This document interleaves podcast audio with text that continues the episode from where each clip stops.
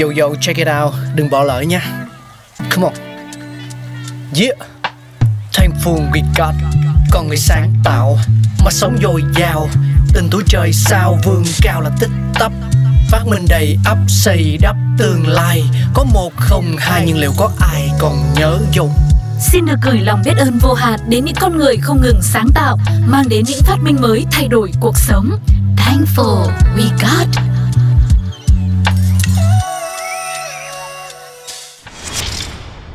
Hello, hello, xin kính chào tất cả các bạn khán giả của Pladio. Chúng ta đang gặp nhau trong chương trình Hands Fulls We Got. Ngày hôm nay sẽ là một tập dành cho những ai yêu môn thể thao vua, muốn tìm hiểu về nguồn gốc của quả bóng tròn. Hãy cùng lắng nghe nhé.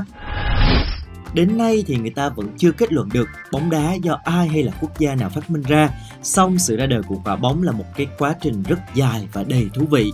Cho đến trước thế kỷ mười chín, những quả bóng đầu tiên được làm bằng bong bóng lợn, bò, bên trong nhồi tóc, lông vũ hoặc các lát bất cát nhỏ rất thô sơ đã được ra đời. Khi sút quả bóng thì nó bay theo một quỹ đạo ngoằn ngoèo và dĩ nhiên là không đúng ý với cầu thủ mong muốn. Loại bóng này cũng rất là dễ vỡ. Sau đó thì đã có nhà sáng chế vô danh nào đó nghĩ ra cách may một lớp da bao quanh cái bong bóng này để giúp cho nó trở nên bền và khó vỡ hơn.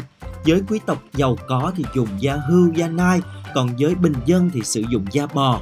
Trái bóng dần dần mang hình dạng phải thế của nó.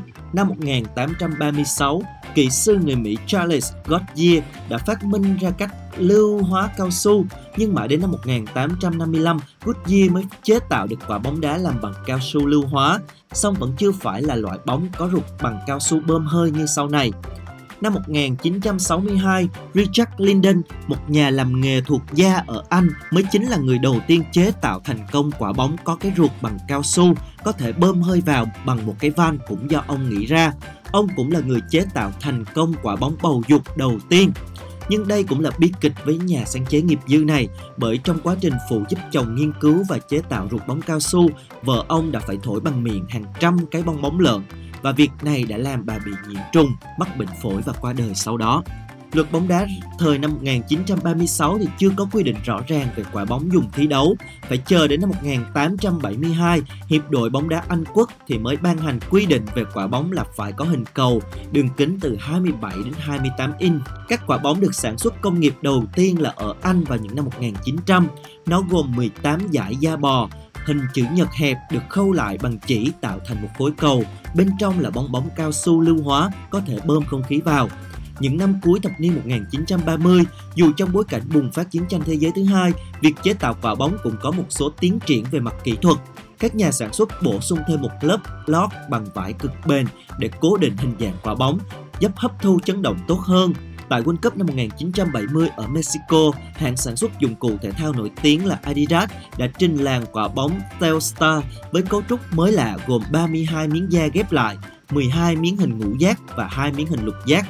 Cấu trúc mới này được đặt tên là Buckminster, giúp phân bổ cân đối lực căng bề mặt của quả bóng nên bóng không bị biến dạng trong quá trình thi đấu. Điều thú vị là người sáng chế ra cấu trúc ghép ba mươi hai mảnh da này chẳng liên quan gì đến bóng đá, mà đó là một kiến trúc sư người Mỹ tên là Richard Buckminster Fuller. Ông tìm ra phương pháp ghép này trong quá trình nghiên cứu tiết kiệm vật liệu trong xây dựng các cao ốc, và cho đến nay thì cấu trúc ba mươi hai miếng da này vẫn được xem là tối ưu nhất trong việc chế tạo quả bóng. Đó chính là lịch sử ra đời của quả bóng tròn. Hy vọng đã mang đến cho các bạn những thông tin thật bổ ích và thú vị. Hẹn gặp lại các bạn ở những tập tiếp theo nhé. Bye bye. Các bạn nên